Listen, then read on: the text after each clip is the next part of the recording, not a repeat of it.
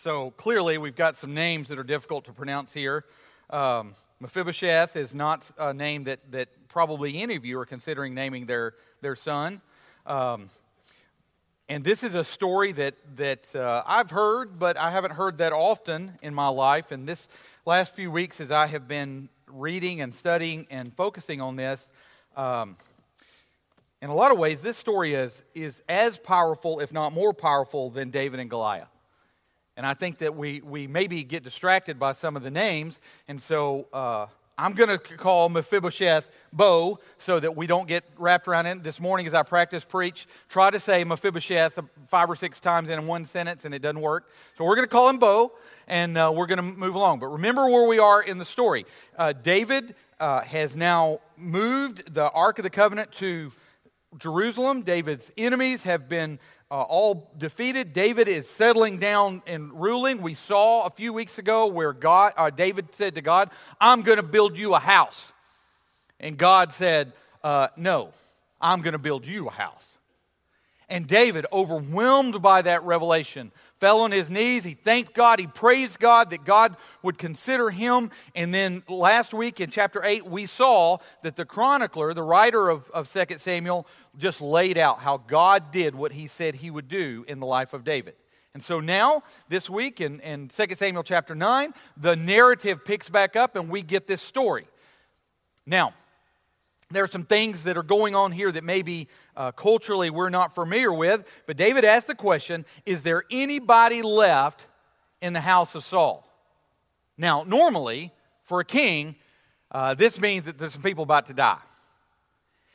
If you look at Near Eastern and Middle Eastern culture, if you look at the Babylonians, you look at the Phoenicians, you look at the Hittites, you, you, you look anywhere in that culture and time period and kingship, what would happen is if you became king, then whoever was king before you, everybody in his house had to die.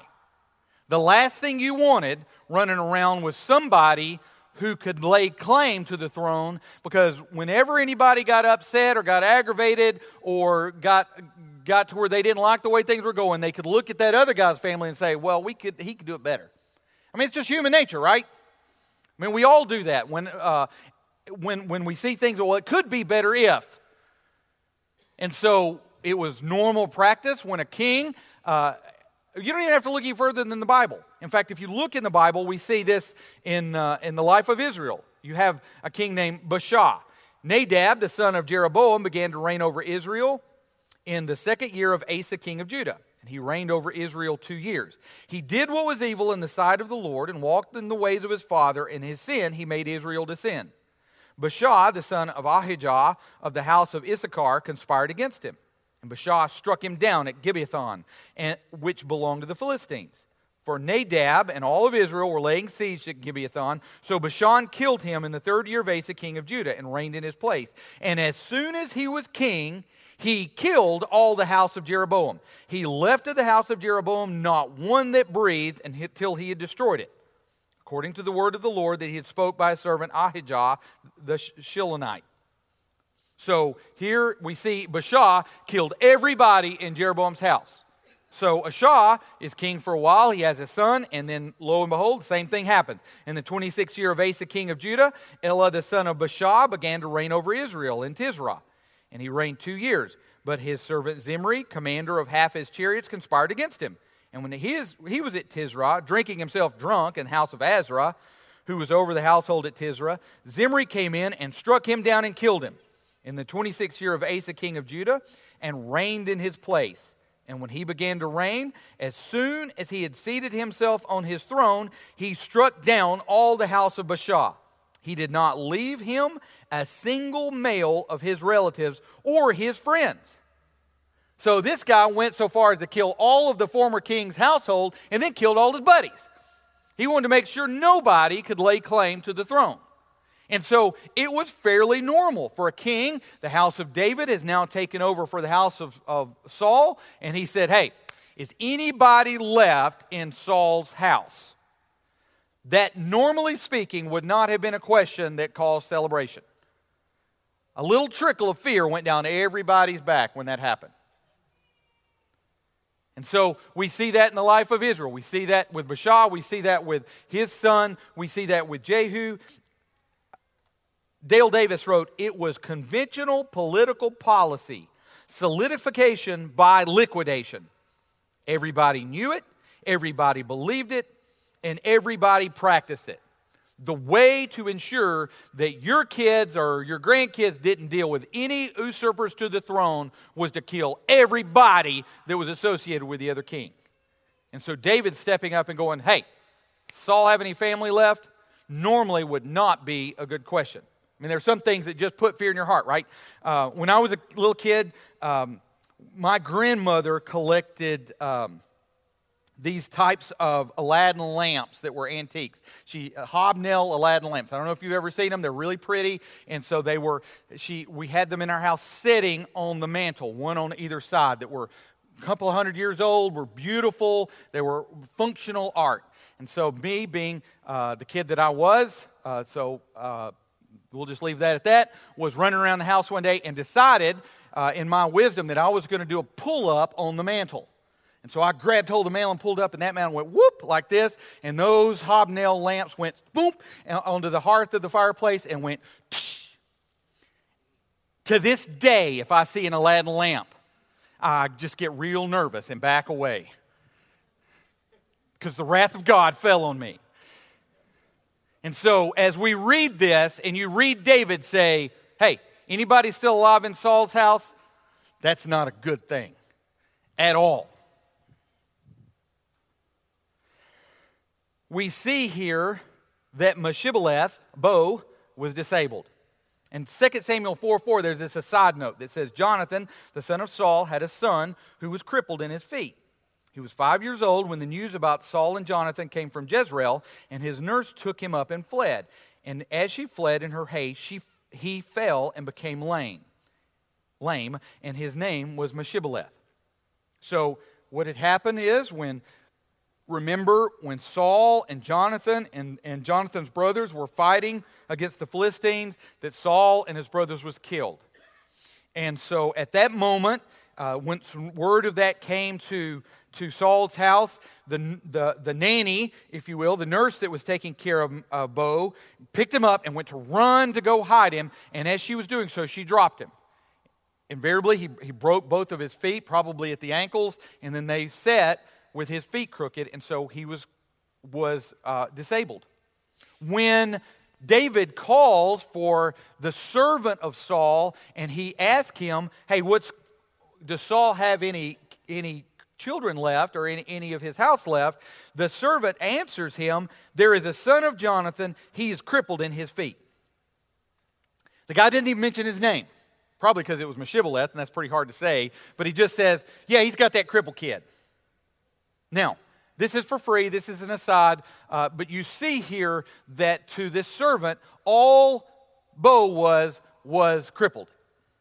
It was not a he, he didn't didn't say his name, didn't didn't say anything about him. It was just, yeah, that's right. There's that crippled kid that lives over. I don't even know where he lives. He's over past Aniana. I, I don't know. I hadn't heard anything about him. And so, one of the things that we can read this story and see is David's going to treat him very differently. We who are of the people of the book recognize that every human being is made in the image of God. And the attitude that we see from this servant is wicked. Whether a person is Muslim, Buddhist, whether they are blind or deaf, whether they are black or white, no matter what, if, if they're a human being, they are made in the image of God and they have infinite value.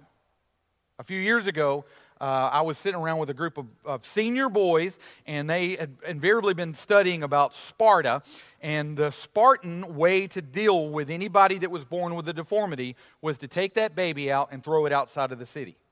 The idea was, was that anybody that had any deformities, anybody that was blind or deaf or, or, or, mute or had a withered hand, that that person, if their genes were put into the society that that would lower the value of the society, and so they would kill that baby. Throughout human history, that's more normal than the way we do it. And so I had one of these senior high boys that had been saying that say, why do we, why in America do we do we value somebody that's, that's born with a deformity? And I was able to say that that is something that is left in our culture from the Judeo Christian ethic that comes from the Bible. Because everybody who is born, everyone who is created by God, because they are made in God's image, have an infinite value.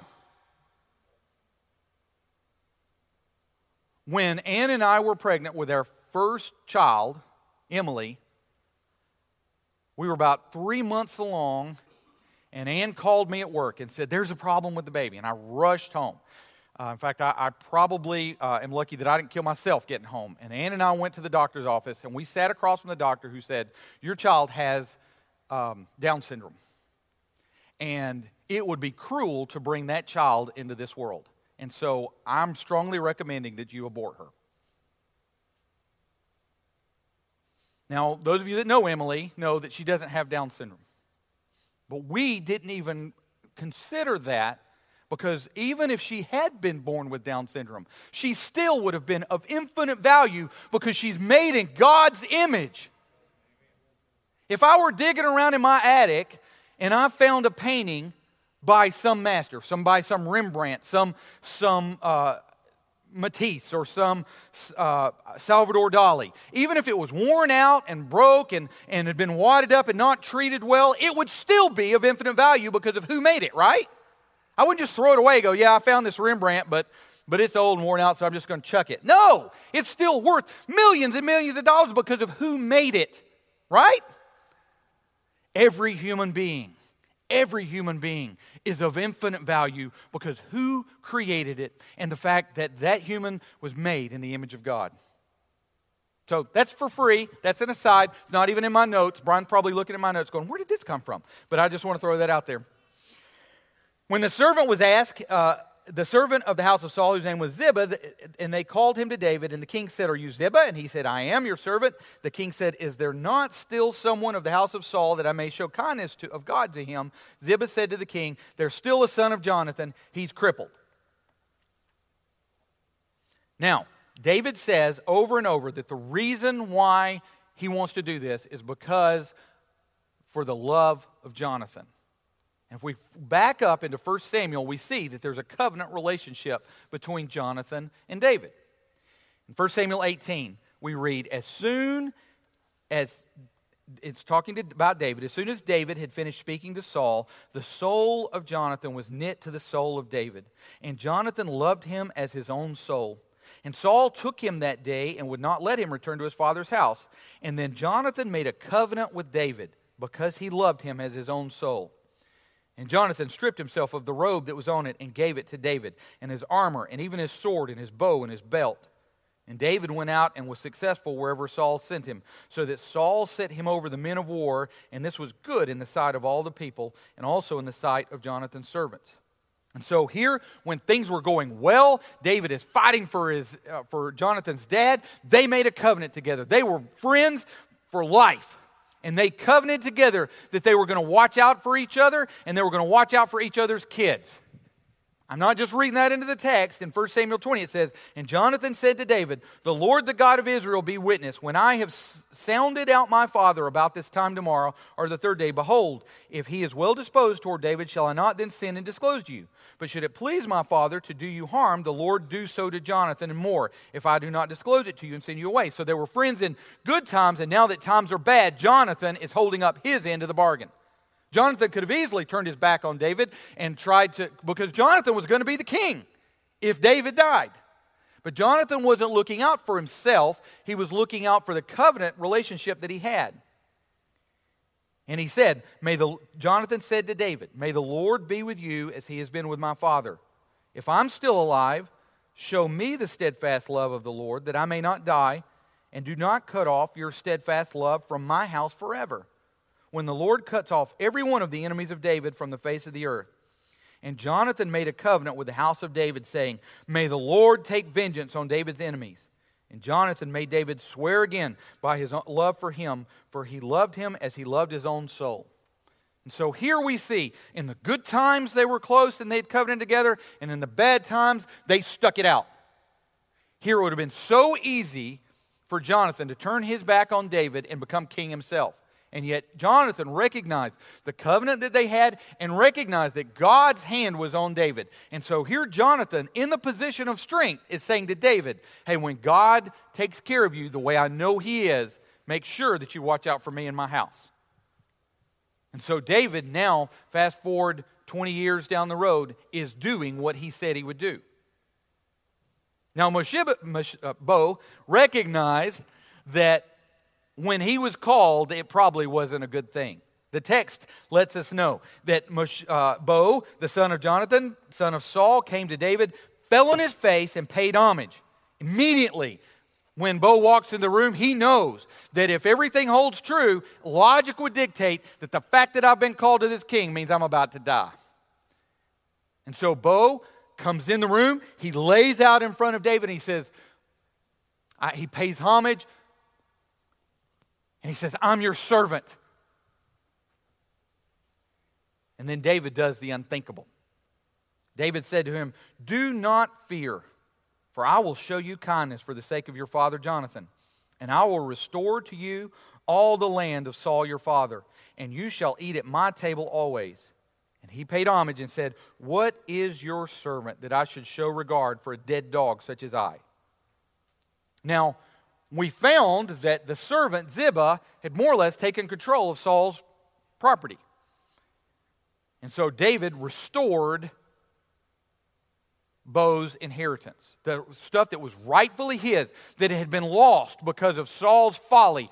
All of the things that sin had disrupted, David restores to Bo puts him back in the position that he, he gave, gave him all of his property back, restored his inheritance. From that property, he commanded the servant, okay, from now on, you've got to take care of his property so that now Bo has an income, he's taken care of, and things can truck right along. But not only did David do that, he took went to the next step. He gave him a position like a son. So Mephibosheth ate at David's table like one of the king's sons. Like I said, this is not a story that we hear talked about a whole lot, but I want to say, uh, as a man, I can look at this story, and I think this story is in some ways more powerful than the story of David and Goliath. Okay, fear has a way of bringing out the extremes, right? When the rubber hits the road and it's wide open, typically fear either brings out cowardice or heroics.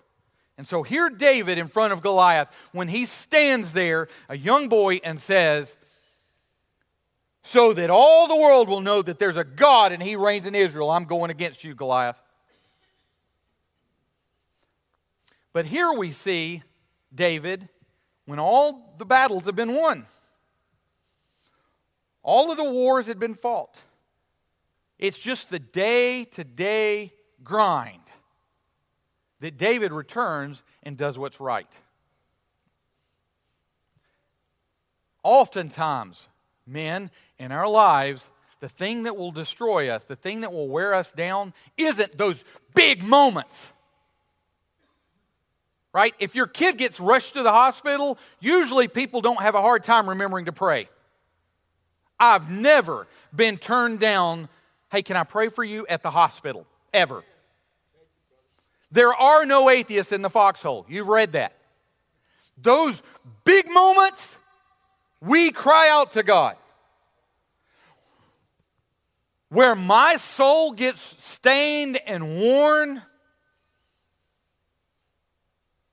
is the Monday after Monday after Monday after Monday after Monday of getting up, putting my boots on, going to work the day after day after day after day after day. And that boss is in my ear, and everybody knows that he's an idiot and I could do the job way better than him. And he's riding me. And my soul just gets worn down from the day after day after day after day. It would have been so easy for David to do what was best for him and not what he said he would do. It would have been so easy for nobody would have questioned it if David, when he said, Hey, does Saul have anybody left in his household? And this servant came and said, Oh, yeah, there's Bo down there in Aniana. If he said, You know what? Why don't, hey, come here. Go, go down to Aniana and take him out. Nobody would have questioned that. Everybody would have said, Oh, that's the way it's done. But David knew the promise that he made to Jonathan and he remembered it. And so he did what was right. It's easy to do what's right when everybody's watching. Isn't it? It's easy to do whatever what's right when everybody's looking to see what you're going to do. But when you're at home by yourself, fooling around on the internet, that's when the enemy's going to attack your soul. When you're at the office and nobody's looking, that's when the pitfalls are going to present themselves. Be like David. Those moments are when we grow our soul when we obey, when we do what we know to do is right.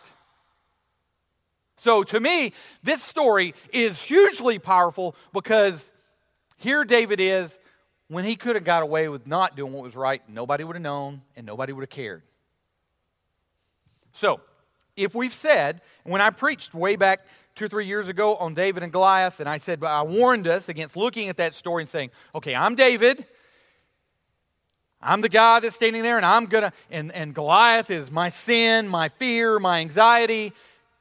And so I'm gonna, I'm gonna fight that and be victorious. I said, no, no, no, let's not do that. Jesus, when he was walking on the road to Emmaus, returned to the Old Testament and showed how everything pointed to him the better way to look at that story is Jesus is David. Goliath is my sin, my issues, because if I'm the one fighting it, there are times when I'm going to lose. I don't want to look at it that way. I want to look at it because Jesus is always victorious. So let's not do the same thing here. Let's not look at David's victory and look for ourselves as much. So, what can we learn from this? I think there are two things we can walk away from this story with to apply to our life. One is the difference between a covenant and a contract. Okay, everybody in here has uh, had contracts in their life. I remember when I worked for uh, Dimension Data, we did this big contract with a, with a customer, and it took about four weeks of every day sitting in a conference room around this big table while we talked about every last detail of what we were going to do. So we had to talk about how much equipment was going to cost, what time we were going to get to an office, how many people we could have in the office during regular business hours, how many people would be in the office when it was off hours, what time on Monday morning the network would come back up live, what time we would leave on Monday after we made sure that there were no issues, where the phones were going to sit on everybody's desk, what was everybody's answering message going to be when they got there. Every minutia of every detail was hammered out in this stupid contract. And we would think that we had it all together and we'd send it off to legal and they'd send it back. No, this, you got to change this, got to do that. And then once we actually started doing it, let me tell you what, that contract, that big, huge, thick, became the Bible. You would walk, show up at 4.30 and they'd say, according to the contract, you're not supposed to really start working until 4.45. Like, oh, okay. And so that the purpose of the contract was so that everybody could look at what everybody else was doing and make sure you're following it. You all, most everybody in this room, the main time you've dealt with a contract is when you purchased a house, right? You bought a house, you put a con well, that's what we say, you put a contract in. You got a contract that says, okay, when you leave the house, you're gonna leave the refrigerator and you're gonna leave. I don't want these nasty curtains, you get them out, but I want these curtains over here, you gotta leave them. And then they'll come back and say, Well, you're going to have to pay me more if I'm leaving my beautiful curtains. And you, you hammer out the details of the contract. And then on the day that you do the walkthrough or do the final inspection, you walk around and go, Hey, where's my curtains? I'm looking at this contract. You signed it saying you left me the curtains. Where's the curtains? Or, hey, the refrigerator one I looked at before didn't have the crisper wasn't cracked. Now the crisper's cracked. You need to give me a new crisper. That's the way a contract works. Contracts are made because we're all wicked, evil people, and we got to keep each other straight. A covenant is different. Contract is between two people. A covenant is between three. A covenant is between the covenant of marriage, for example, is between a man, a woman, and God. The covenant between David and Jonathan was between David and Jonathan and God. And David recognized here, even though it was illogical, it wasn't politically smart, that God was the enforcer of that covenant. And that if David had violated that covenant, not only would he have to deal with the consequences here on this earth, but he would have to deal with the consequences eternally. It is said in the Bible, and I believe this if you watch people act like fools, that the reason they can do that is there is no fear of God before their eyes. They don't believe that God's going to make it going to, reward us for what we do, whether it's good or bad. There are people in this most of the adults in this room have entered into a contract relationship with their marriage. And I want us to look at that a little bit to see the difference between a covenant and a contract. Ephesians chapter 5, Paul lays out the theology, and then at the end of the, chat, the book, he lays out how it practically works out. He says, Wives, submit to your own husbands as to the Lord. For the husband is the head of the wife, even as Christ is the head of the church, his body, and is himself its Savior. So all the husbands in here are like, yeah, woman, submit. And it says, Husbands, love your wives as Christ loved the church and gave himself up for her, that he may sanctify her, having cleansed her by the washing of water with the word, so that he might present the church to himself in splendor, without spot or wrinkle or any such thing, that she might be holy and without blemish. In the same way, husbands should love their wives as their own bodies. He who loves his wife loves himself. I do think it's funny that for the wife it's just a real short paragraph, and for the, the husbands, God realized we're a little thick and he had to explain it. All right, ser- okay, seriously, guys, let's work through this. Um, that's that, that's uh, an aside. Um, so, this is a covenant laid out. Now, if this was a contract, as it's talking about what the wives are supposed to do, I'm looking over her. Hey, woman, get me a sandwich. I bet if I ask people to raise hands, you've heard this text preached that way. A covenant, I'm not looking at Ann's job. A covenant, I'm looking at my job. Because the covenant is, I've agreed before God that I'm going to do something. And so I read this text and say, I can't love my wife the way Christ loved the church and gave himself up for it. It's certainly not possible for me to be sacrificially loving my wife and barking orders at her. It's not possible. The difference also between a contract and a covenant is when we fulfill the covenant, we satisfy our own joy. Men, I'm going to tell you a secret. We've been talking about this in Sunday school. If you want to find your happiness, you want to find your joy, stop worrying about her job and focus on loving her the way Christ loved the church. Because when you do that, you accident on your own joy. And so the covenant is for both parties involves mutual benefit. The husband and wife can both be happier, more filled with joy than they've ever experienced before when they're doing their part. Because God is both the enforcer and the blesser over that covenant.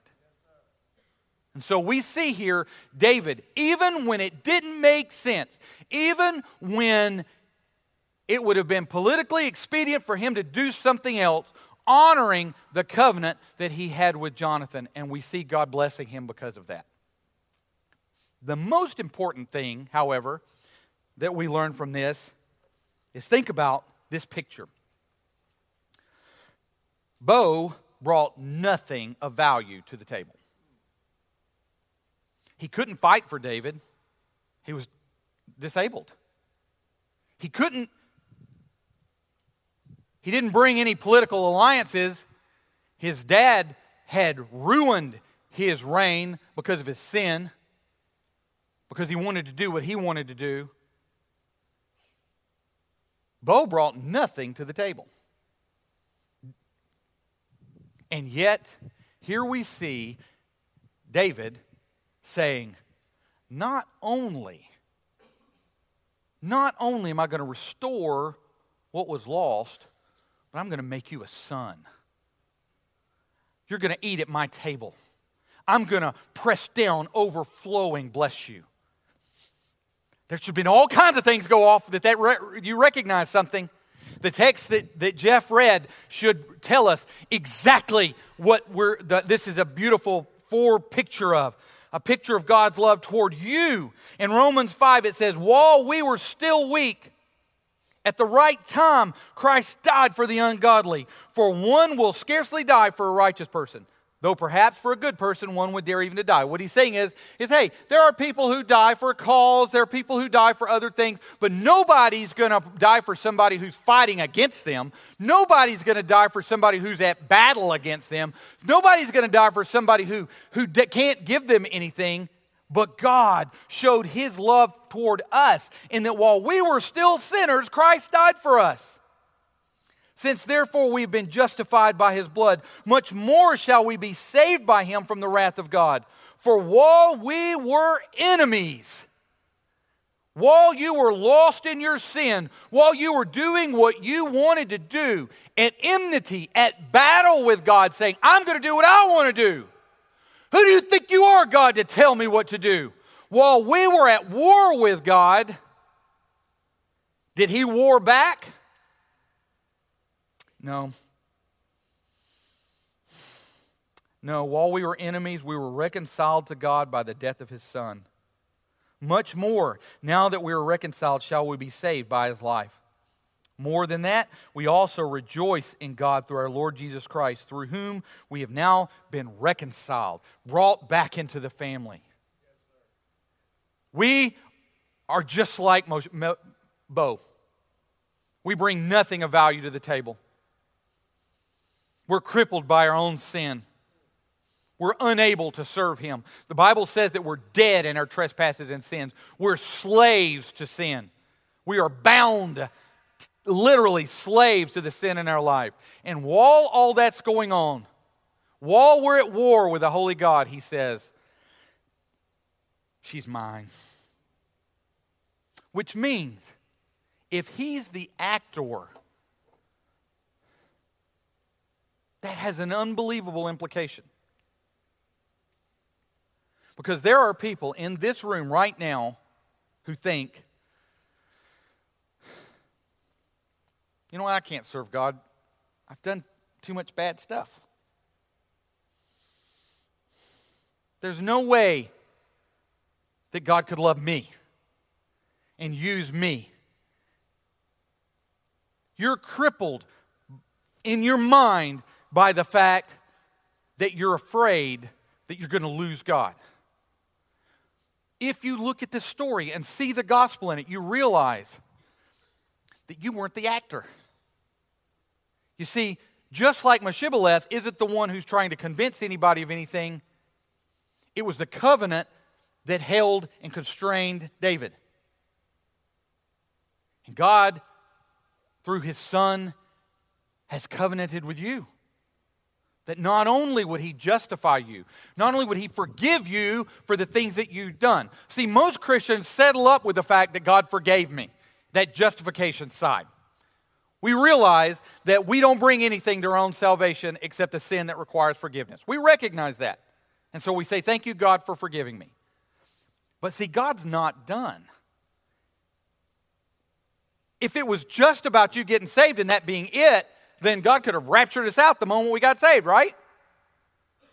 No, God wants to change you and convert you into His image, make you more like His Son, little by little, step by step, little by little, step by step. You become more like Jesus so that you become a tool that's usable, so that you can be put to work for Him, so that not only does He save us, He equips us so that we can be His people. And so we see in this story a beautiful picture of God reconciling us and then adopting us as his own children. And so you, if you're a believer, if you're in him, you are now his sons and daughters. Father God, Lord, we thank you for your word. Lord, I pray that we live in the light of our adoption that we live in the light of our inheritance, that we recognize that you want us to be walking in you, moving forward in you. You want us to be changed and conformed to your image. You want us to lay aside every sin that does so easily hold us back and be changed, be new. Oh, God, help us to live in that light. Lord, we love you and we thank you for all that you're doing for us and through us and in us. In Jesus' name we pray. Amen. This altar is open.